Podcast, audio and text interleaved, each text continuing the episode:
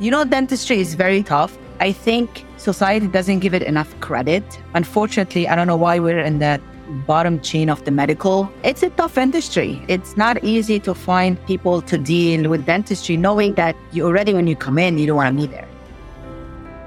Hey there, dental economist. If you're a dentist owner or a leader within a dental business thinking about growing production, case acceptance, patient and staff satisfaction, positive outcomes, and everything else that comes with running a dental business, then you're a dental economist, and you've come to the right place. Welcome to the Dental Economist Show. We're meeting at the intersection of profit and purpose as I sit down with dental leaders who share their stories about dentistry, business, and growth. Welcome to the first ever episode of the Dental Economist Show. I'm your host, Mike Huffaker, and joining me today is Randa Seif, the COO of Cali Dental. Cali Dental is a premier family and cosmetic dental practice with locations in Santa Maria, San Luis Obispo, Lompoc, and Bakersfield, California. Randa has built a career based on successfully developing policies and procedures that guide the daily operations of her organization in alignment with their goals and objectives. She has directed the financial activities of Cali Dental through the monitoring of forecasting reports and strategic planning to maximize revenue and successful patient outcomes. So, Randa, welcome to our podcast. Thank you, Mike, for the introduction. I'm very excited to be here. Yeah, well, we are excited to have you. So let's just laser in right now on what we're focusing on with this podcast.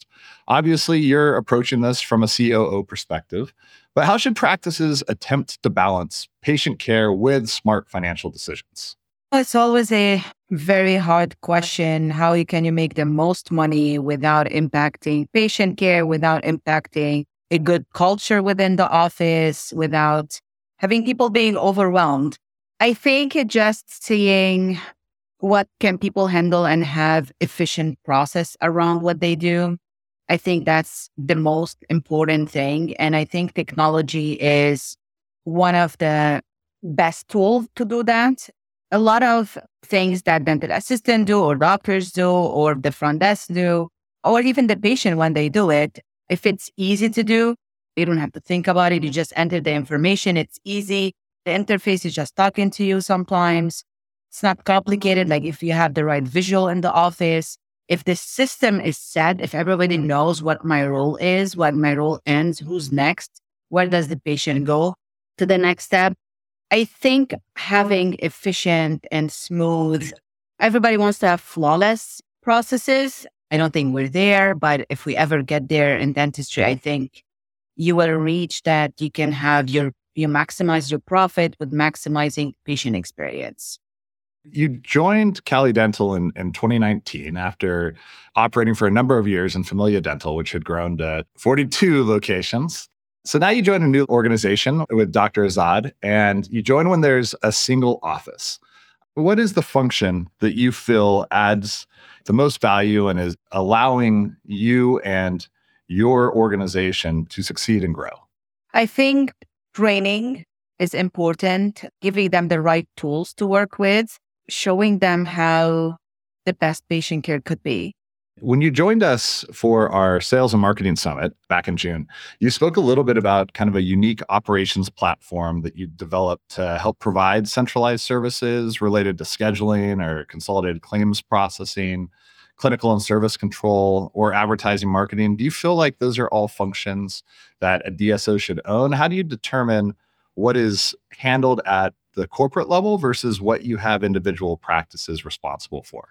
The way we wanted is that we wanted our clinics to focus solely on patient care. We did not want to waste time on billing. We don't want to waste time on troubleshooting hours over the phone on the authorization. We just wanted to have the staff offer the service and offer it well to our patient and focus on from the minute the patient entered the doors until they exit to make sure your focus is just patients in front of you and making sure we give good care. All the rest is taken out of the office, simply said. Everything else, marketing, HR, billing, collection, because those are like very repetitive things. And if you take them out of their hand just gives them the opportunity to focus on the important thing, which is actually talking to the patient, which takes a lot. It takes a good customer service skill. It takes a lot of patience.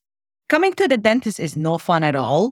I am very anxious when I go to the dentist, and I work in a dental company. So the first thing you want compassionate people in the front that they come, and they don't have to worry about, oh my God, I have 100 claims that I have to submit. How am I going to do that? And it helps. It helps that you have one focus, and that's what you're going to do all day. Obviously, they have to check in patients, but this is where it comes that you're going to have to automate as much as possible for them to stay keeping focused on the patients. And this is why we decided it's, you know what, everything that doesn't have to do with patient care is going to be out of the office. And it makes it easier because, for example, if you want to do marketing, well, you get someone expert in marketing and does marketing for all the offices. If you want to someone that does someone billing, then all they do is billing. That's their expertise.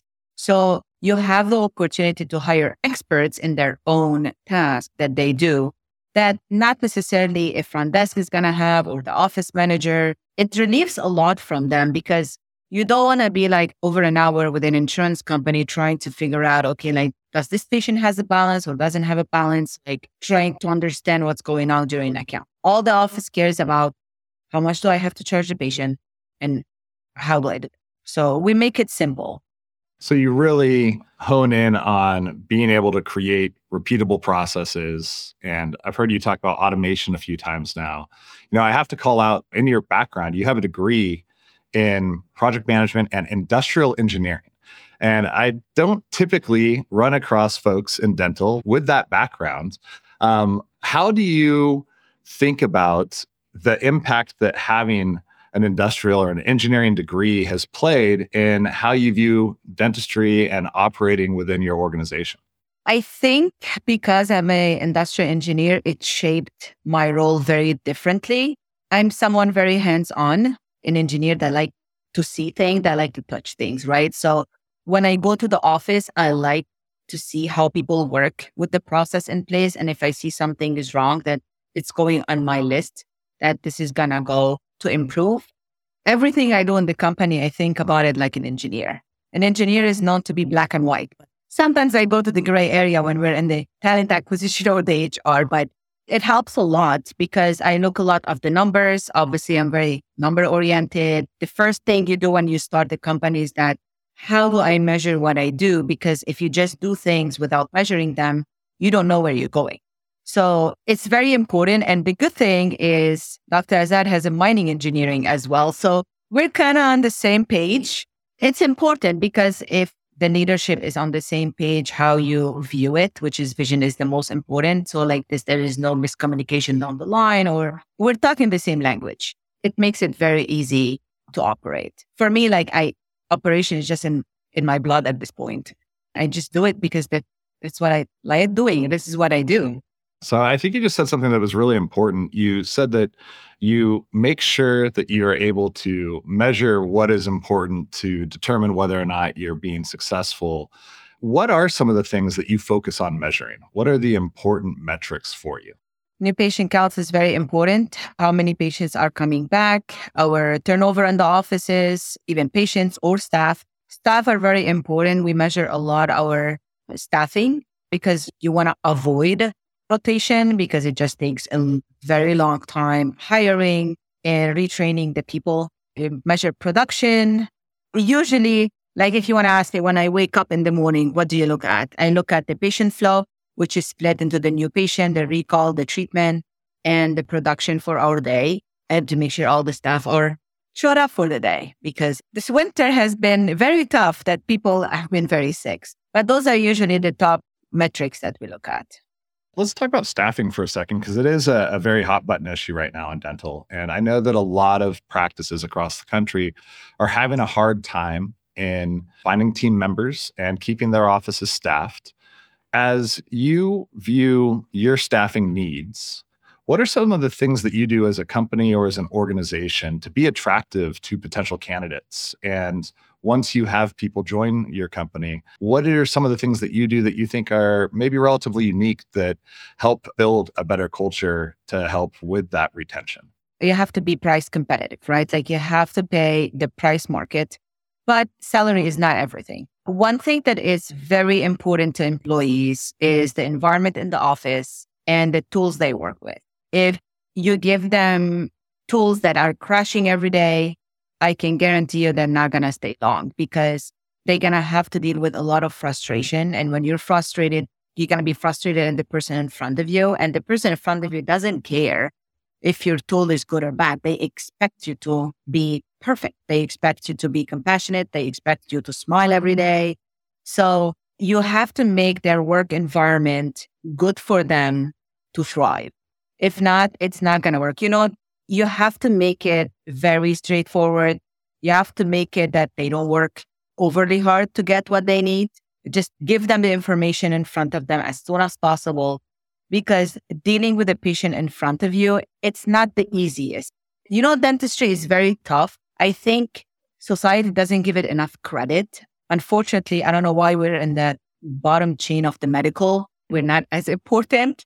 It's a tough industry. It's not easy to find people to deal with dentistry, knowing that you already, when you come in, you don't want to be there.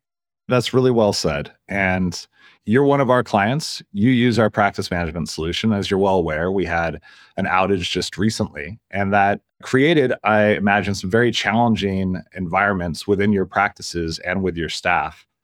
How do you handle when something like that happens internally? What kind of backup plans can you have in place? And what does the communication look like in order to help support your staff and give them confidence that you can make it through a situation along those lines? That's a great point. You know, when you rely on a system, it's very tough when it stops working. It's like you have internet and suddenly it's down. You're working from home. There is nothing you can do, right? It's difficult. For example, if our internet, we have redundancy in every office to make sure that doesn't happen. Denticon, unfortunately, we don't really have much to replace other than you can do paper things. Like if Denticon goes down while I'm doing a root canal, no big deal. I can still do my dentistry regardless. We can still take x-rays if we need to. Like if a patient walks in pain, we can treat them. But other than that, like if a patient comes and asks a question, I cannot answer. I'll have to let them know that, fine, give me your information. I'm going to call you right back in a little bit. We can still book up appointments. Probably they're going to be booked a little bit further because people kind of remember the schedule that they are looking at, and then they're going to call them back to confirm the information that they're requesting. I don't really have 100% bulletproof that, okay, if Denticon is down, can we still operate 100%? No. That's why we rely on our main vendors, that you got to have a strong and a solid redundancy in place to make sure we don't go down. Now, if we go down 5 minutes, it's very different than going down over an hour, right? Because 5 minutes, fine. The patient wait 10, 15 minutes, they understand. But if it drags a couple of hours, you unfortunately just can't see the patient. So for some things, you have a workaround it, but for not, unfortunately, sometimes you just can't see and you're down and everybody is not working. That is why it's mission critical software, right? It needs to be up for a reason. It does sound like you will have some plans that you can put in place when things like that occur, but it certainly creates challenges that you have to face. Now, when you come out of a scenario like that, your team looks to you and they have questions. How do you handle that communication about your commitment to a vendor or to a product? When there has been a challenge like that, is there any type of messaging that you're able to share with the team that helps them have confidence in how things are going to be moving forward? So one thing you know a lot about me, I'm very transparent, and I'm very transparent with the staff as well. So when that happened, we either communicate by email or by Teams. So usually in this major situation, I did email everyone that we are aware of this issue and Denticon has been on it. Unfortunately, I do not have an ETA, but this is what's going on. Then every 30 minutes, I've sent them a follow-up email. Either I have an update or not, just to let them know that, hey, I'm with you. I hear you. We're all in the same boat.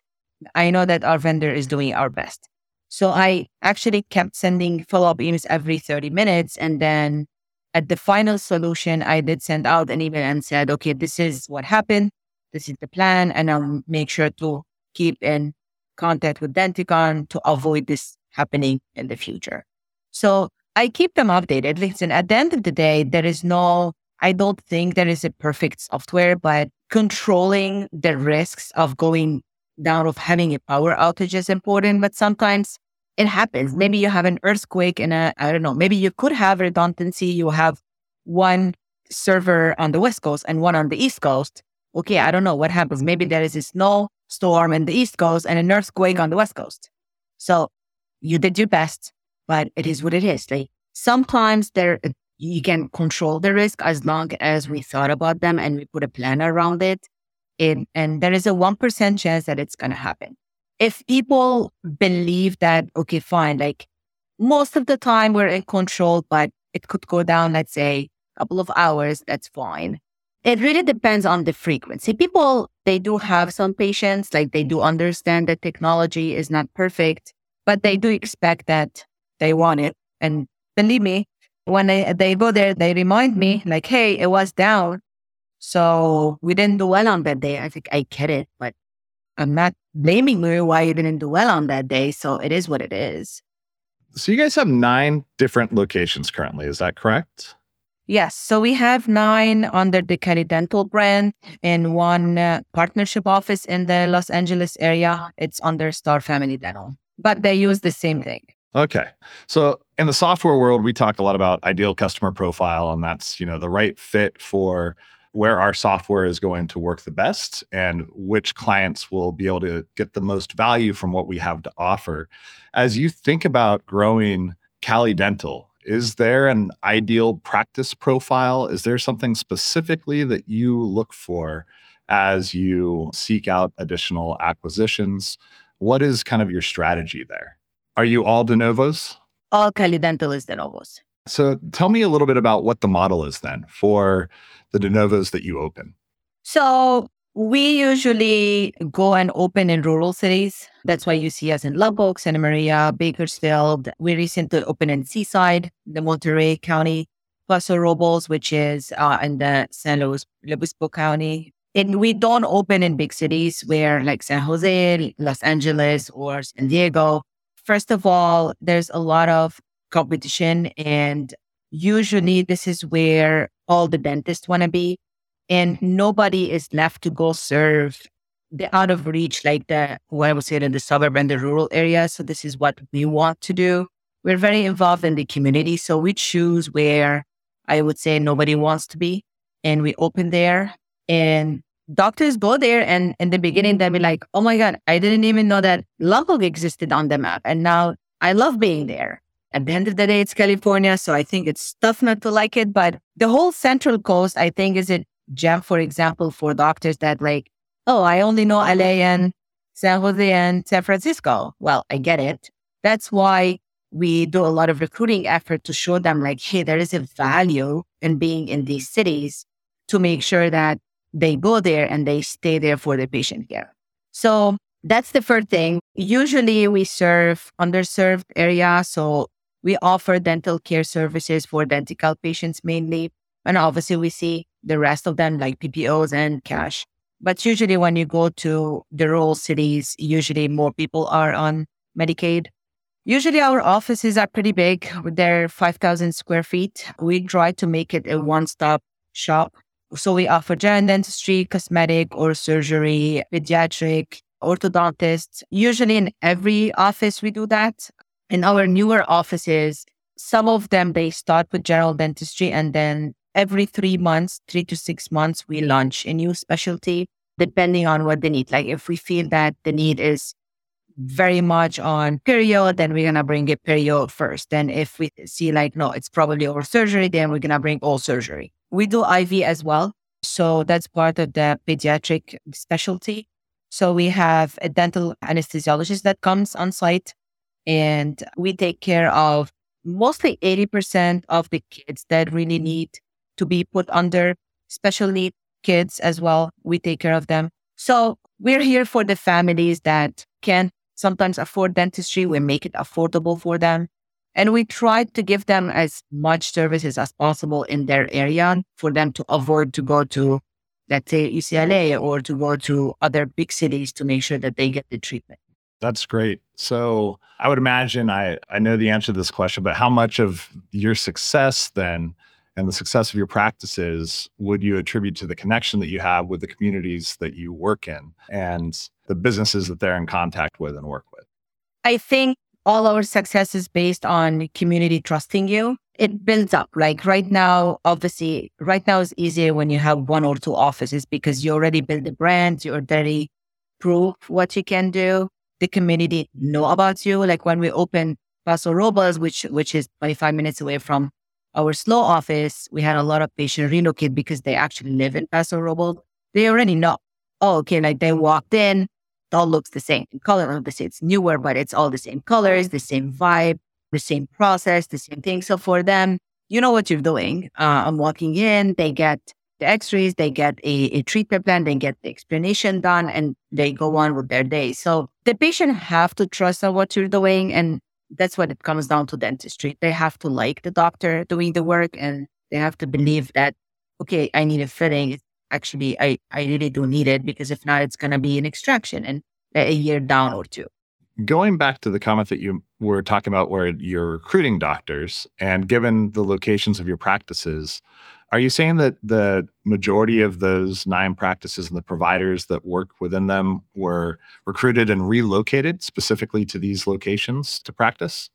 100% of our doctors are recruited and relocated.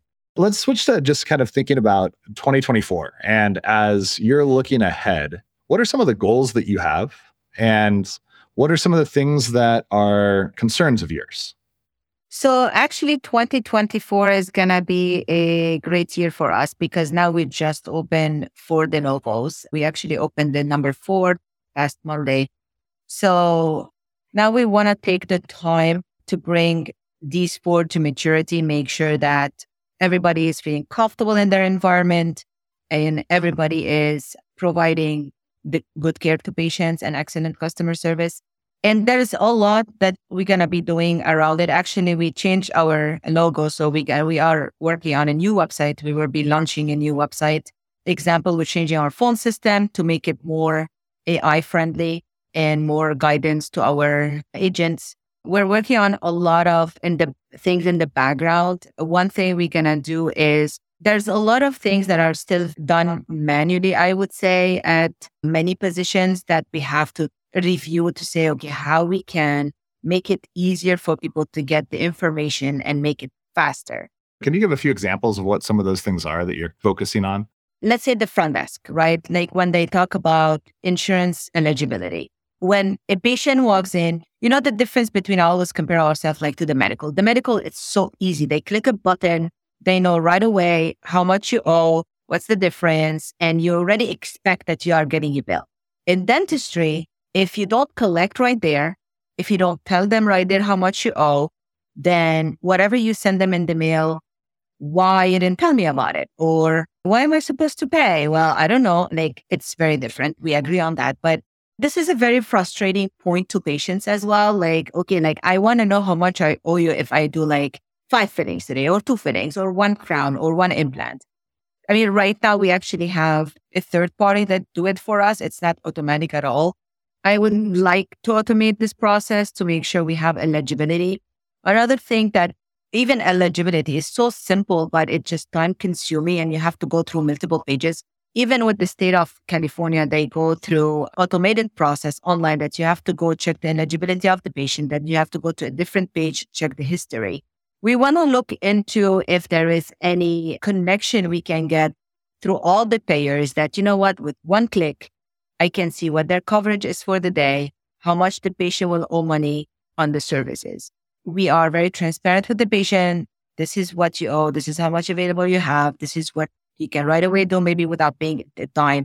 In this case, the staff are not upset that like, oh, well, I don't have this coverage. Well, I don't know. Or, oh, well, the wrong information was entered or something is different. This is like a very small project that people, it's like, oh, well, that's all you want. Like, how difficult is it to go on a website and check eligibility? You'd be shocked that if I just do this one project, people would be like, oh my God, like you just made their day. Every little thing you do, I believe it helps. And I can go on about, there's a lot of projects that could be done that can help. There is some things that could help, some things cannot help. For the doctors, for example, I mean, we're not much talking about AI, but AI, which is Denticon launched, I think it's helpful. They can verify their diagnostic. They don't have to rely on someone else coming to tell them, hey, what do you think is happening? So the AI is becoming another set of eyes for them, which it does accelerate because like this, you're more confident into talking to the patient, more confident into doing a treatment plan with the patient. And if the patient is hesitant, when you tell them, hey, look, I can even show it to you on the screen what's going on. Those are just two examples that I can think of right now. How are the doctors, as it relates to AI, and open-mindedness to incorporate AI into their practice? I think overall, they love it. The more and more they're going to get used to it, they're going to be dependent on it. We still have to convince our senior doctors that they think that, oh, why would I need AI? I have 15 years experience. But I think down the line, they're going to see that, what do you get to lose? Just it's another AI giving you their opinion. I mean, just look at it. If you don't like it, fine. If it's measuring you the bone loss for you, why would you want to do it yourself? It's there. It's pretty much exact. So, and it's making your life easier. I think we're on the right path doing AI. I think it is important for them, but they may be looking at it without planning. And I'm sure they're doing that because they don't want to like say, oh, yeah, they probably catching more cavities that I think the patient has. So, but I'm pretty sure they have it in the back of their mind. We'll wrap up here in just a couple minutes. I am curious, you're obviously very well educated and you've been working in the industry for many years now. How do you stay on top of new trends? Where do you go to learn? What is your approach to continuing to improve over time? So I have a lot of relationship with a lot of dentists. I have a lot of relationship in the medical as well. You know, my husband is a consultant in healthcare. So consultants are on top of what's going into industry. So we talk a lot about, okay, what's the new trend? We read a lot of I read a lot of articles about what's going on, what's new. I actually read about AI almost 5 years ago. And it's funny because I texted both of my partners, they're both dentists, and I was laughing like, oh my God, look where dentistry is going to go. And it's so funny. Now we have it in our practices. I think it's a lot talking to people, networking. I mean, I'm almost in every networking event with Denticon.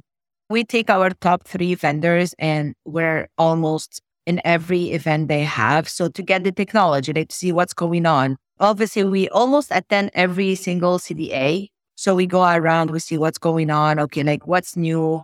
It could be handpiece, it could be equipment, it could be a new digital impression machine that we have. It could be anything that the doctor could use or the dental assistant is using or everybody in the company is using. And usually if I see something new in the market, I start asking people about like, hey, what do you think about this? Have you used it? Have you noticed? What do you think about it? Like if you get it for free, like would you use it? What would you think about it? I think this is my way of doing things, is talking to people to see how they do things. And sometimes I just get what I think is useful and try it. If it works, it works. If not, then I put it behind my back and go on. I love the thought of, if you get it for free, would you use it? Because that really sets whether or not there is any value whatsoever. If the barrier to entry is free. No, that's great.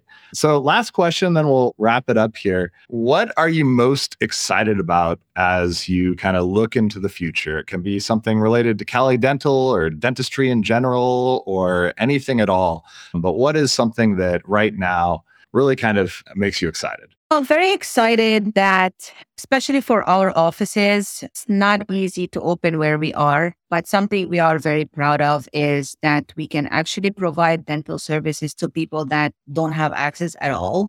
Sometimes you look at it and you're like so emotional with people thanking you that you're just even open to see them, because if not, they don't get the work done or they have to drive 3-4 hours to get it done and they barely can afford the treatment.